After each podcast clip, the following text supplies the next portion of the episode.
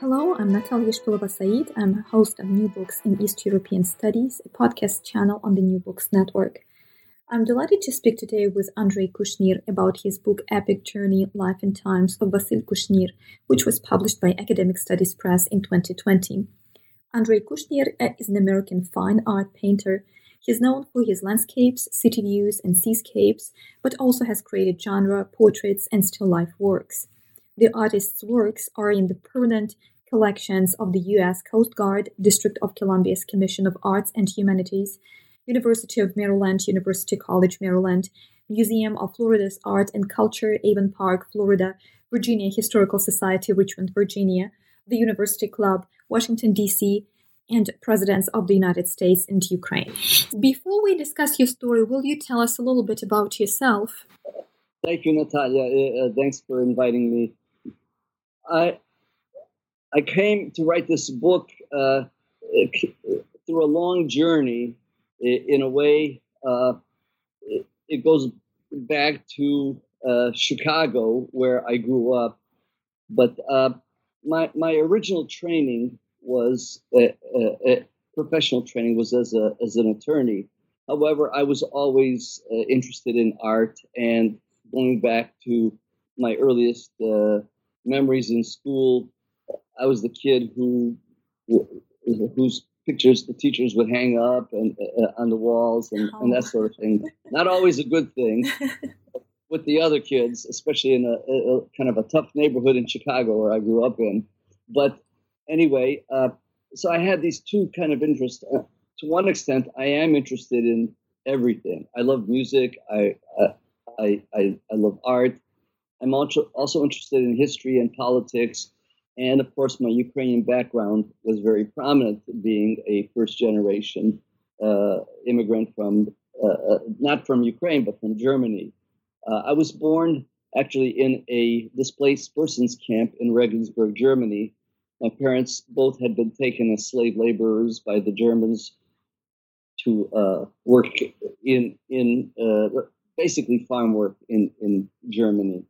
Uh, they met in the camp, and I was born there. My brother was born there also. My father uh, was a a um, his story is really, really it's it's interesting in that uh, he did something while he was the slave laborer. He had an opportunity to take a correspondence course, and he was always interested in automobile engines, and so he learned how to uh, how an engine works and what its parts were just down to the you know smallest uh, detail, mm-hmm. and that served him very well after the war when he latched down with the Americans and uh, knew how engines worked and dri- driving was no problem for him. So he he uh, got a job uh, as a, uh, a driver for the army, and I think back then these services all traded with each other. So if you're a driver for the army, you did it for the UN and for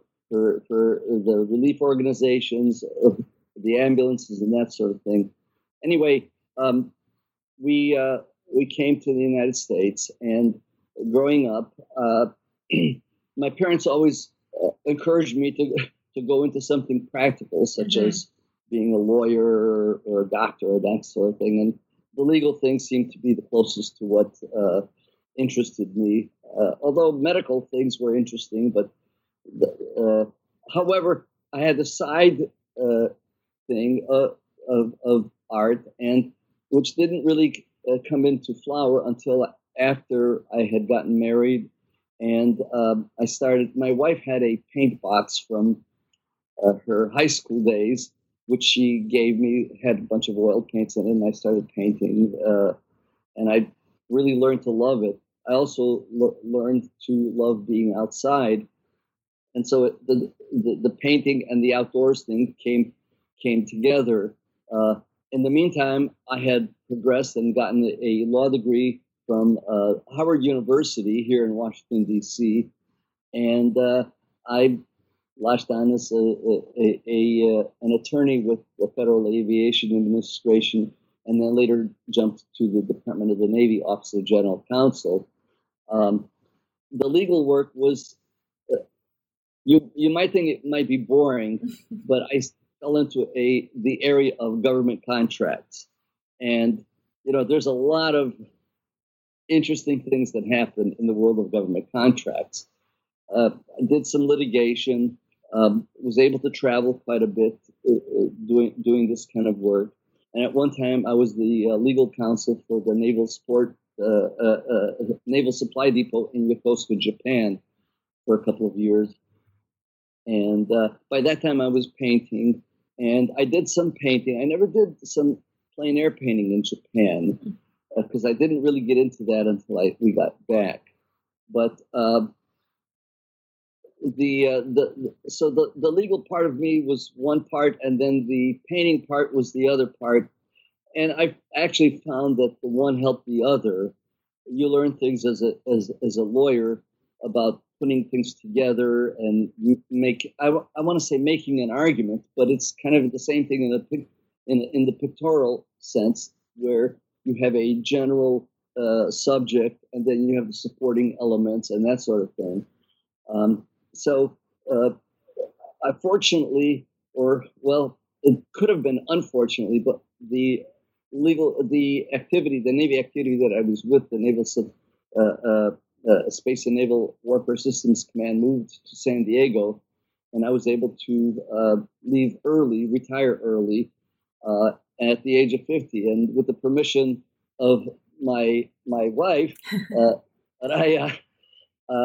she said you know you've you're you're painting and you talk about it all the time why don't you use this as an opportunity to jump into a uh, what you really want to do what what and so i did i i jumped full into it and i was fairly lucky uh, uh, within a couple of years after uh, swimming around in the art world, I got into a gallery here in Washington D.C. where whose owner Michelle Taylor was also an artist, and she saw my drive and she helped me transition to painting larger uh, paintings and and uh, I uh, the thoughts of design and color and that sort of thing. And I found that uh, the the parts of my life that dealt with the legal uh, uh, uh, profession really helped me in keeping records, keeping track of things the, in the business aspect, but also helped with the artistic parts. So they, the both of them kind of progressed together, and ultimately, uh, I was able to uh, enter into a lot of uh, competitions, art shows, and such, and slowly began a career as as an artist through that, uh, uh, I ended up uh, owning a couple of art galleries. I still own one here in Washington, D.C., American Painting Fine Art. But the first two were as business partner with Michelle Taylor, who kind of knew the ropes of the art world. And I was kind of the detail guy since I knew about keeping records and that sort of thing. And uh, we ended up with uh, one gallery in Ellicott City and another in Manhattan actually in the Ukrainian village, uh-huh. uh, which was a, a, great uh, accomplishment as far as I was concerned. I was there. And uh, in fact, our gallery faced uh, Taras Shevchenko uh, place right uh, a few doors down from the Ukrainian Museum. And uh, it was very comfortable. Um, I still lived here. Uh, my business partner Michelle moved up to New York, and she lived actually in the building where the gallery was. And we were there for five years until the downturn happened, in mm. which everything kind of fell apart. Uh, plus, Cooper Union, which was right across the street from us, decided to build this new building, and uh, it just became impossible to, to do business there for, for a few years. Mm-hmm. In which case, she ended up moving back across the country, and I had to close the gallery. I still keep some contacts in New York, mm-hmm. uh, but I I, I, at the same time I opened a shop here in Washington D.C. and that's where my my art is uh, uh, shown primarily, and uh, uh where I have a little office and a, gallery, and, and, so it's it's it's good. In the meantime, my parents, uh, who were living in Chicago, uh, in the actually Chicago area, they moved to uh, a little suburb called Palatine, and they had a couple of um, acres there.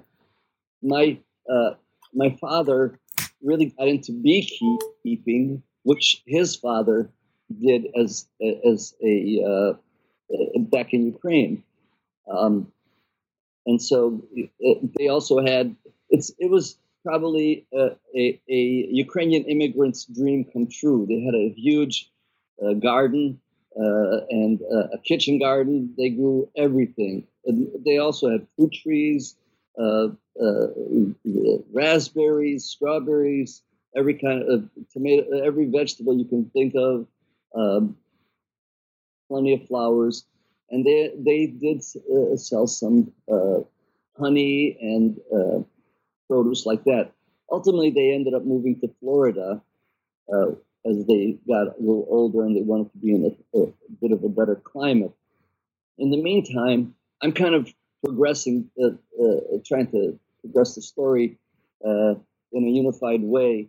But in the meantime, you know, you grow up in, in, in, a, in a household where your parents primarily speak Ukrainian. Um, and, and you hear these stories, and the stories just keep coming. Um, and to some extent, it's in one ear and out the other. You're you're in uh, you're in a different world from what they're in, and uh, but I but being the eldest of the family and closest and remembering actually being in Germany very very poorly, but I do remember a little bit of it, and um, you you you feel a little closer. I, I know that my brother Anatoly and and myself uh, seem to be a little bit more uh, receptive to the Ukrainian uh, immigrant experience. My sister and younger brother, uh, my sister Nadia and younger brother Volodya, are um, much more uh, uh, integrated into the American culture. I, I think, although they they're both real dogmatic Ukrainians as well. So it's uh their attitudes are just slightly different from from Tony's and mine. Um, but my father uh, had this almost uh, I don't want to say cross to bear. He he his family had gone through some horrific experiences. Members had been sent to Siberia, other places in, in, in, in, in the uh, Soviet Russian Empire. Uh, and, um, he, you know, these things were always on his mind. And uh, at one point, he was talking about, well, I'm, I, I need to get this out of out of my system. I, I need to tell somebody my story. And he had checked around uh, about uh, finding maybe someone who might uh, record these things or this sort of uh, idea. Ultimately, it occurred to me. Uh, actually, I I learned, and he showed me a, a bunch of things that he had. He had a lot of postcards, which blew my mind. These were cards that his father had sent to him while he was a slave laborer in Germany from Ukraine. How could this be? And he said, well, they had a very efficient post, postal system. You you bought a card that was attached to another card, and you filled out yours, and you put your return address on it and such, and you sent it to them.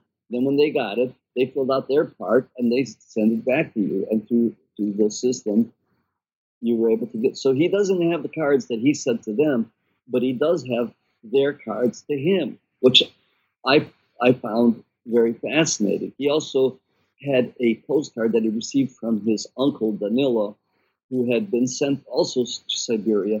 And then this, it's really worthy of a movie. They, after the, they, they were building bunkers against the Japanese for the Soviet Union. And when they built these, finished building the bunkers, the, the conscripts uh, in these camps had to take the bunkers apart. They loaded them on trains and transported them back through Moscow and up to the Arctic Circle, the uh, I didn't even know there was a, country called Komi, K O M I. Uh, actually, there's websites with them now. And in fact, I found some YouTube videos of some of the uh, uh, uh, uh step logs, the, the camps that uh, ex- existed up there. There were the people who made them were either imprisoned in them. anyhow, my, my, my uncle was with a group that was building bridges over the Yenisei River, which is apparently one of the longest rivers in the world. Uh, and but up there, he had said that um, the vegetation was so stunted you couldn't even cut a tree as, that would be as high as an axe hand, uh, as as a uh, not axe, as an axle. Um, so anyhow, he was up there, and they lost track of him up there. But my father had these these these documents, and interestingly, I recently came across the book that he actually learned about automobile engines oh, really? that he got while he was in Germany. He still he had all these things, and he was always interested in photography, and so he took a gazillion pictures, and they were all in little canisters. And once I got into this project, I I decided, you know, the lawyer part of me thought well, geez, there's all this evidence. This is, these aren't just stories. Yeah. These just aren't someone's memories that might be wrong, that might be exaggerated. There's there's some documentary evidence here. So I uh, I assigned my father a task. I said, you know, I'll do this darn thing, but uh, you got to help me out. Um, how about writing some of this stuff down? Because and he just went right to it and he wrote, I don't know, 30, 40 pages in tiny little Ukrainian writing, mostly stream of consciousness, mm-hmm. you know, one sentence going a page or two pages long, um, which then I realized if I'm going to do this, it, I'd, I'd have to really to understand it, to translate it. So this is one of these things that took, I don't know, 15 years to over a period of time just my part of it. Uh, and I'm glad that he did it early on because toward the end, the last couple of years of his life, there were some holes that needed to be in his narrative. And I asked him, I, I would write questions out to him, and I said, Can you just respond to these questions? Well, his responses were not very satisfactory. He would just start repeating what he had written before the, the, the, the, good thing was uh, they were down in Florida, and my brother Wally, who lived with them, would hear the hear them from from him. And so I very carefully uh, worked through Wally to find out whether the the the stories changed over time, whether they were different from what I got. And darn, it was this, it was the same thing. It's not like he memorized the same words, but he would go over the same details with him. So I, I had a pretty good uh, feeling that uh, what I was getting at was close to, to what really happened. And with the various documents, uh, I felt pretty comfortable in putting together a, a narrative about it. Once I got into the narrative, I thought, geez, I am so lucky uh, that I started this thing because it was much more complex. There were many more parts to it than I would have ever uh, imagined. I spent a week down in Florida with my father, just actually on the same computer. I, I made I scans of, of the postcards that he had gotten from his parents, and we went through every postcard. And you know, because the writing was faded, so I, we'd have to blow it up, and together we put, pasted them together. You know, figured out what, what they said, um, and in some cases, I mean, he had I guess when he was in in, in Germany working for the farmer, he would get these these cards and he could understand them right then. But this is 50, 60 years later, looking at them, he couldn't remember some of these things. Um, but together, we were able to piece uh, mostly what was said there. Some some of it was had been blacked out by censors and such. Mm-hmm. So that was kind of a fascinating. It was a detective kind of a job. So that's how the book kind of came into being, and uh, uh, it, it's the, the book is totally something different from everything else that I've been doing for the last uh, 20, almost 30 years since I uh, left the Navy, because everything else has been related to my art projects, and I've had a number of them apart from the galleries. I um, undertook a project about 12, 13 years ago to paint the entire Shenandoah Valley. Uh, you need a lot of paint if you're going to paint a whole valley. Uh, but uh, I, I fell in with a with a, with a, a, a, group of people, including some scholars and people who lived in the valley and uh, geographers and publishers and such, who guided me to places that were of historical and cultural interest in the valley. And of course, for an artist, you, you can't get much better than to have to go out there and stand in some beautiful field or in some little village and uh, do a painting of a scene. So in a way, the paintings kind of are a, a bit like the book. Mm-hmm. Uh, they tell a story. They they they they have context. They uh, and they um, so really when I think of it, I'm kind of doing the same thing in both with both uh, uh, both of these projects, uh, the book and and the Shenandoah thing. And I also when we were up in New York, I painted a lot in the East Village. I've got a group of paintings there. I'm working on another book of the, the paintings uh, uh, of the East Village and what it was like back then. It's now 10 years since since that, that shop closed down. But we were there when, when there were still things going on like CBGB, you know, the, the, the, the club, uh, the Amato Opera, uh, the, the Surma bookshop, uh, which has closed since then.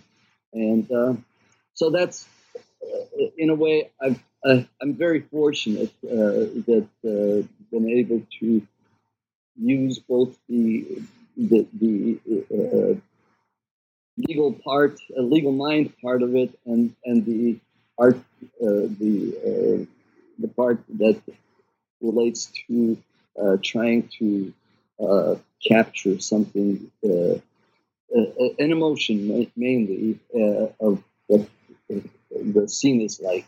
Mm-hmm. The story that you describe is very difficult to read because it triggers uh, deep and intense emotions. And at times, it reads like a movie plot because it's so difficult to believe that one person had to live through all those atrocities that you mentioned. I'm wondering what was the triggering point for this project? What made you want to share your father's story with the audience and with the public? Well, it, you know, it, it's an evolving thing. I guess it's sort of like life itself. Uh, but, you know, in, in a way, I, I can apply the same ideas. You know, my father was, was sort of the main thrust of the, the main subject of the story. Uh, just in, in a, as in a painting, you, you would have the main subject of the painting and all of these other elements are supportive of it.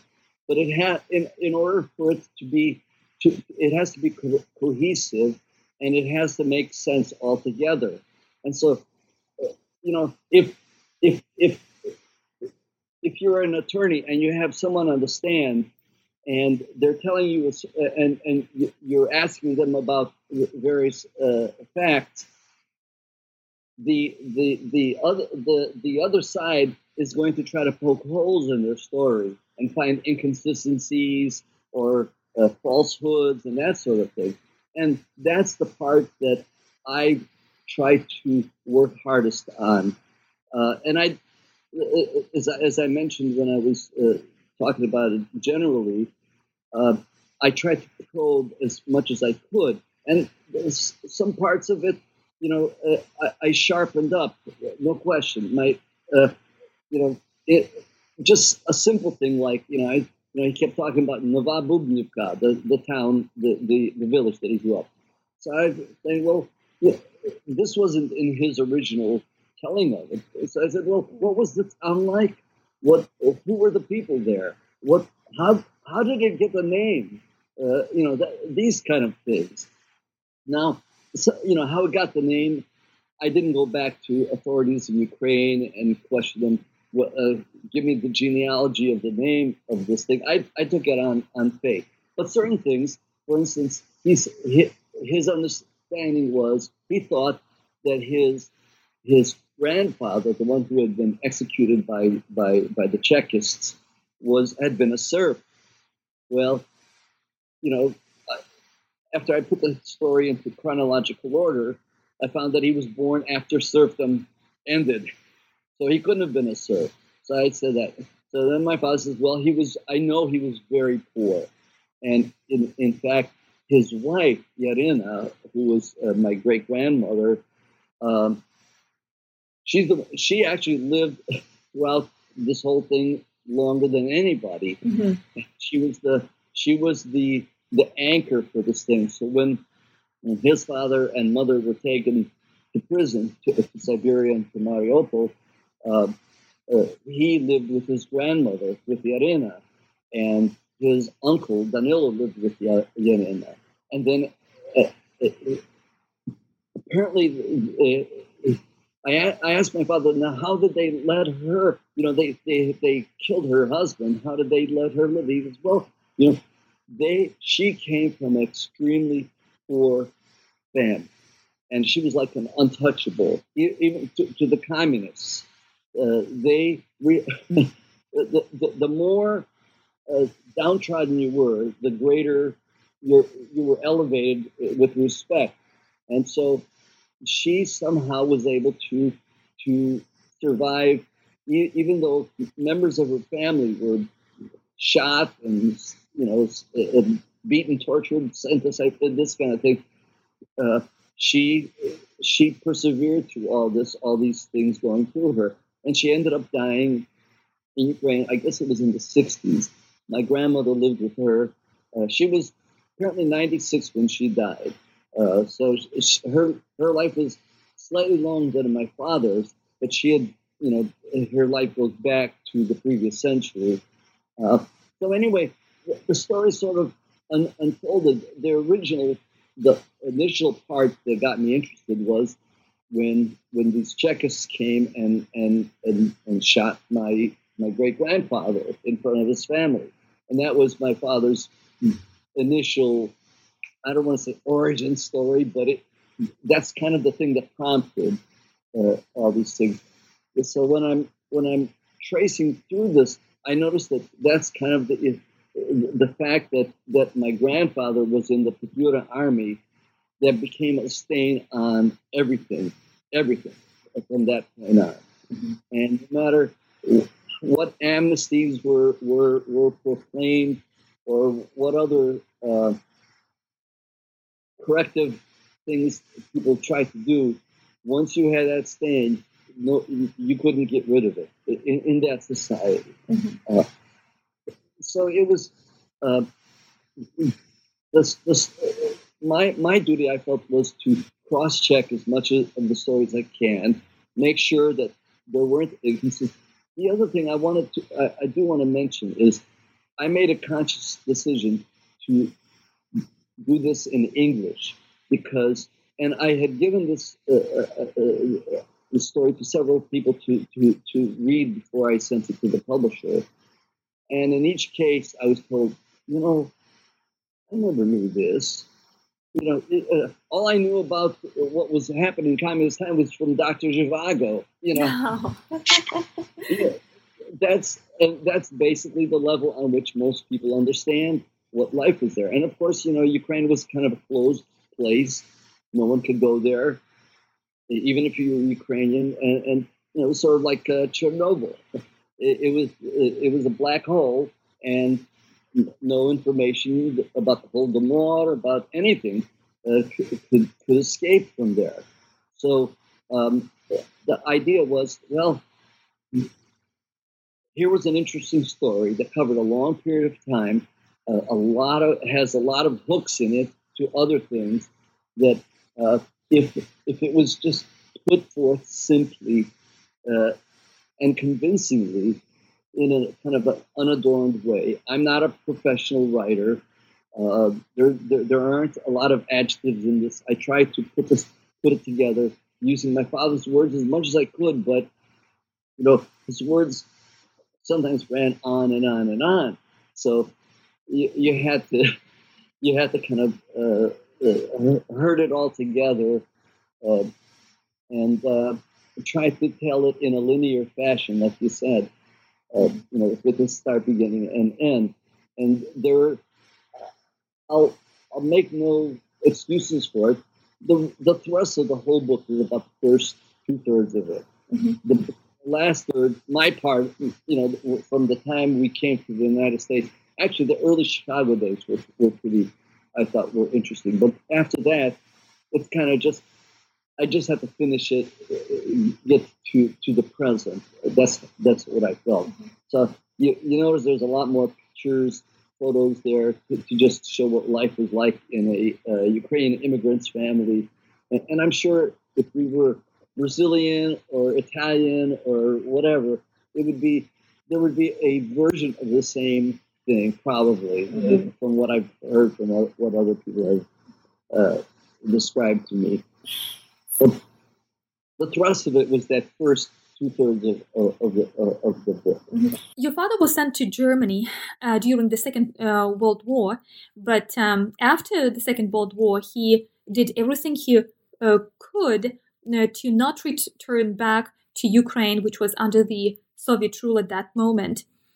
Uh, then uh, he ended up in the United States, and I would say from that point on, um, he it, his story turned into a story of success, probably to some extent. He was able to find a good job and it took him just a couple of years to start making money and your family was able to afford things which for uh, many ukrainians at that moment um, were luxuries cars private properties houses.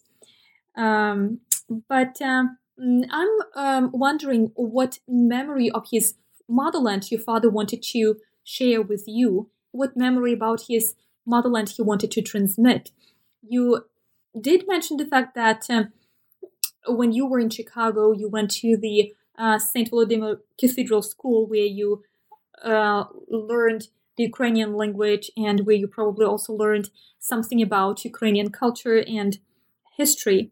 However, I'm more interested in those personal stories and those personal memories that your father uh, wanted to share with you. And um, how did your father want you to remember Ukraine?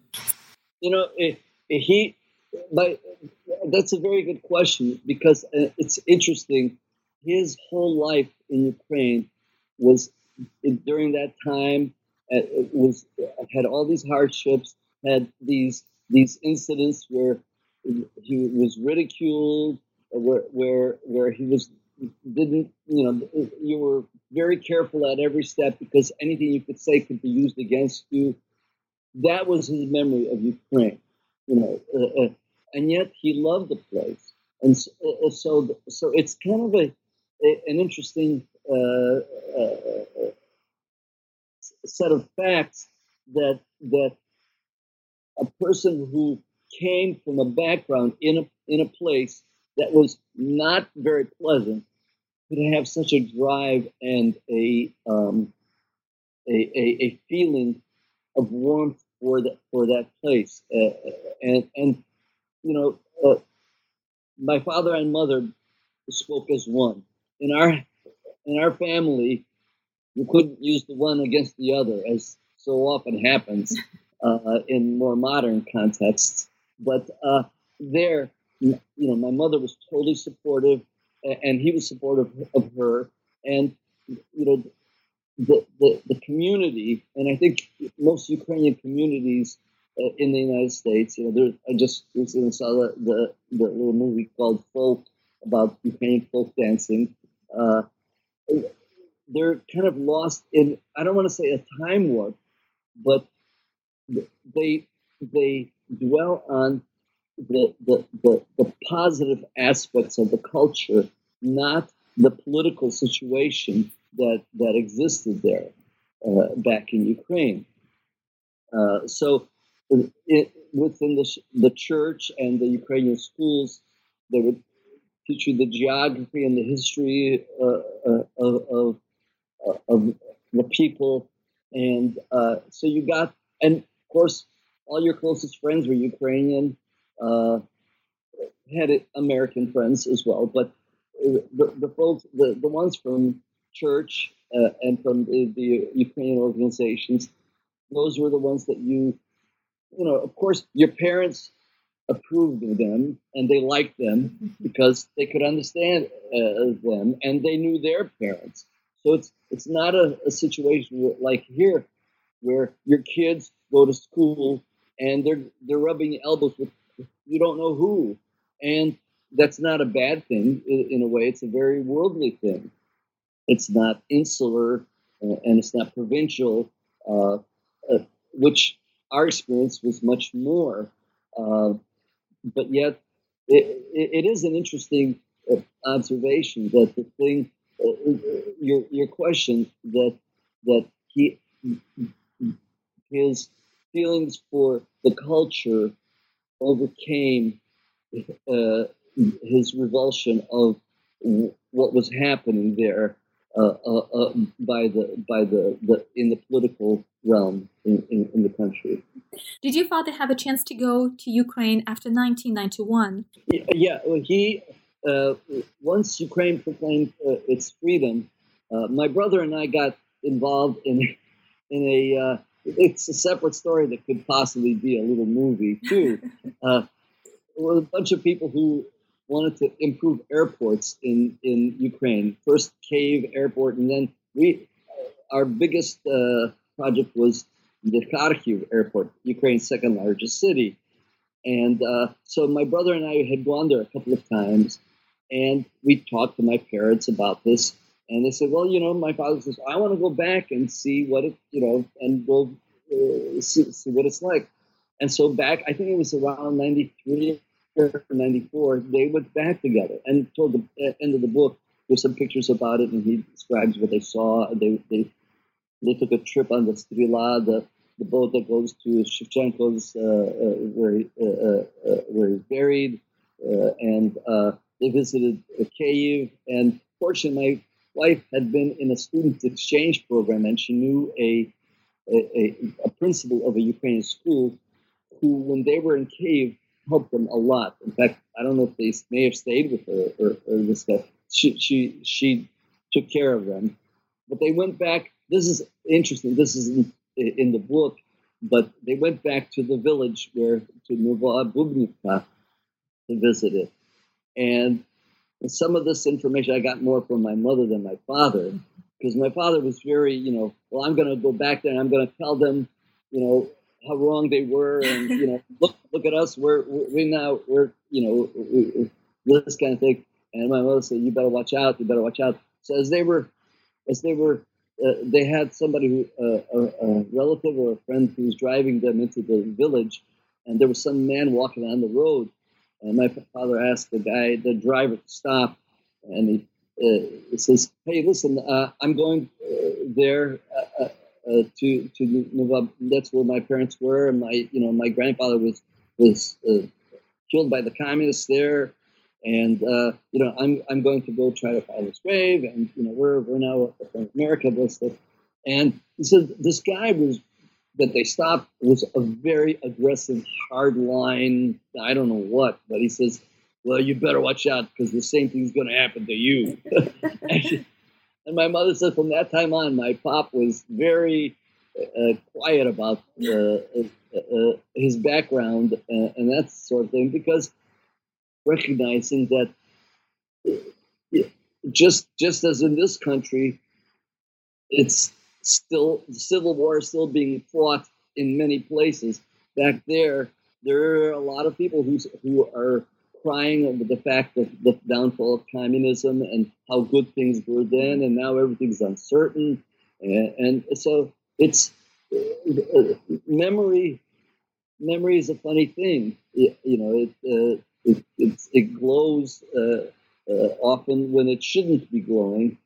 Uh, so, in a way, my father's uh, situation kind of preserved an outlook that uh, is at odds with reality in contemporary Ukraine. And of course, since the, the two, 2014 revolution, there's another uh, changeover, flow of, of feelings and uh, uh, uh, acceptance of a national identity, which had been submerged during during the, the communist era. Mm-hmm. uh, you speak Ukrainian, and you also mentioned that some of your uh, family members also speak Ukrainian.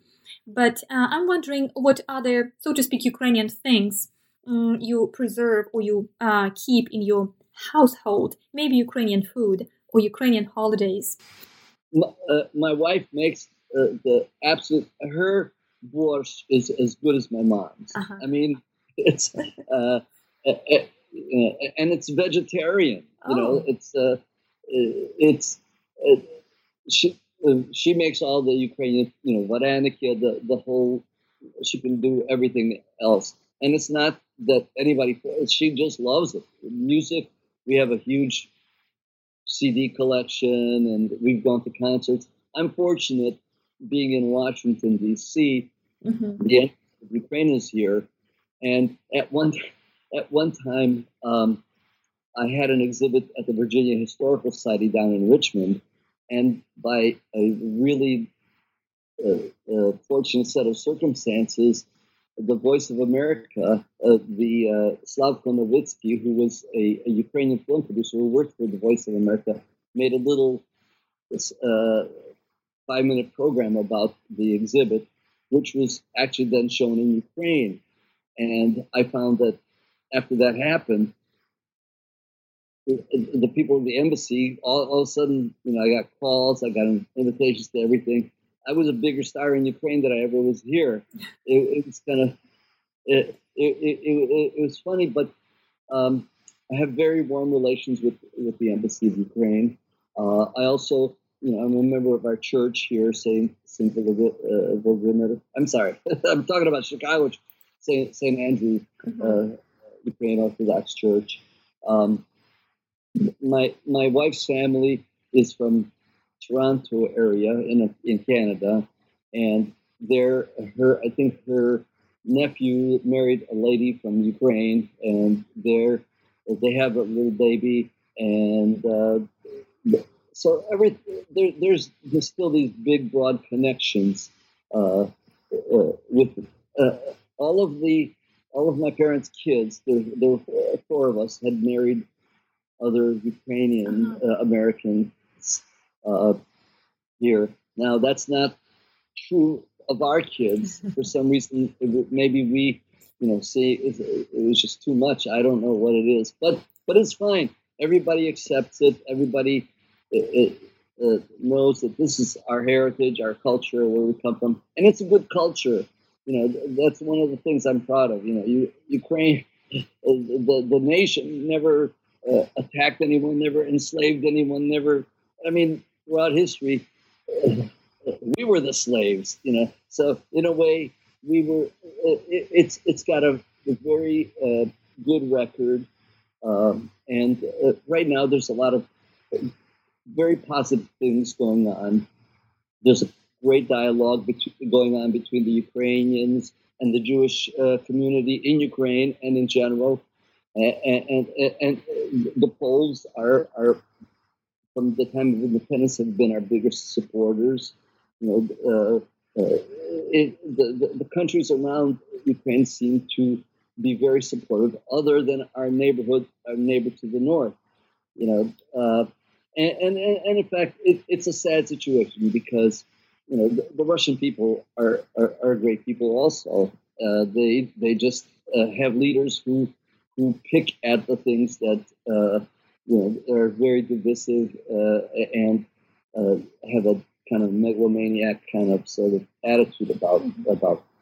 But in general, we're we're um, within the, our household. We speak English. I have to say, mm-hmm. uh, and when I was in Ukraine for a week at a time back in the '90s, you wouldn't believe how good my Ukrainian became. I could I even was thinking in Ukrainian, and uh, it, it's just the usage is, is what determines things. But on the other hand, you know, I realize I'm in the United States. I, am an American. I uh, I play the banjo. Mm-hmm. I play, you know, I, I, I like American music. Actually, I like American music as much as I like Ukrainian music. Ukrainian music to me is often very sad, and uh, uh but but it's very dear as well. Uh, so that's kind of the, a round, rounded out picture. You have a chance to paint when you were in Ukraine? For example, the views of the Dnipro River. Uh, you know, I didn't paint. I I was there. It was such an intense experience uh, with the project that we were trying to put together. But I took a lot of pictures, and I have done some. Uh, I have painted uh, uh, from one of my uh, a couple of my photos. A picture of St. Volodymyr over the Dnipro. Mm-hmm. I actually also here in Washington. I painted the Shevchenko monument a number of times. I painted the Ukrainian Institute in New York. I painted the Ukrainian uh, paintings of the Ukrainian embassy a couple of times. Uh, one of them actually was was uh, purchased by the staff of Ambassador Shamshur from Ukraine uh, as as a present for him. Uh, so I, I, you know, I'm I'm just as happy to paint, uh, do a painting of a Ukrainian subject here as I am of the Shenandoah Valley. It's it's another subject and it's another uh, something to, to be able to uh, try to uh, exercise my, my, my creativity against. Thank you so much for your book, uh, which provides this very insightful, mm, um, insightful perspectives uh, on some personal stories, on some personal histories. Uh, but as I already mentioned, mm, this story is not entirely personal because you, you, you took it uh, to a different level, to the level of um, uh, stories that emerge between the nations and between the states. Uh, on the one hand, this story does provide this very personal uh, insight on how we probably establish our relationships with people uh, with whom we share uh, one story, one history, one geography, one space. Um, the book is very hard to read, mm, and um, mm, at times, probably one will have to take a break because all those atrocities that you describe uh, really make one uh, makes one make one think um, how difficult it is uh, to live through all those tragedies.